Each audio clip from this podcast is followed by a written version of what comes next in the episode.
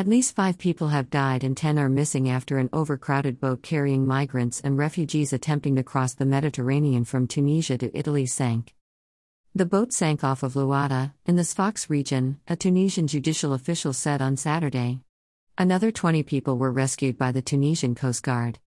The coastline of Sfax has become a major departure point for people fleeing poverty in Africa and the Middle East for a shot at a better life in Europe.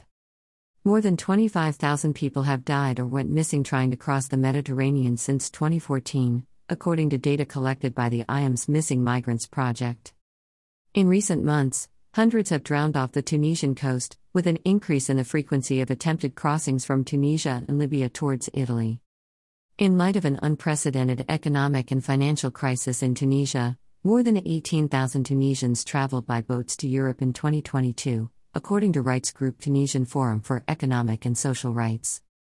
Soaring inflation and food shortages have compounded unrest amid the North African country's continuing political crisis.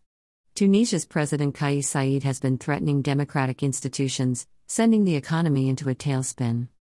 While the number of crossings in the central Mediterranean rises, Italy's right wing government has approved new measures to fine charities who rescue asylum seekers at sea and impound their ships if they break new rules, possibly putting thousands of people's lives in danger.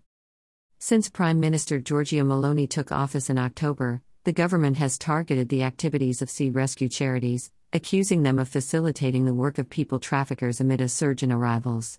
The charities dismiss the allegations.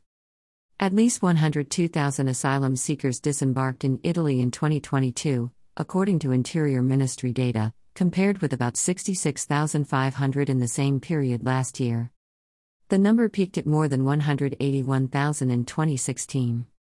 This content was originally published here.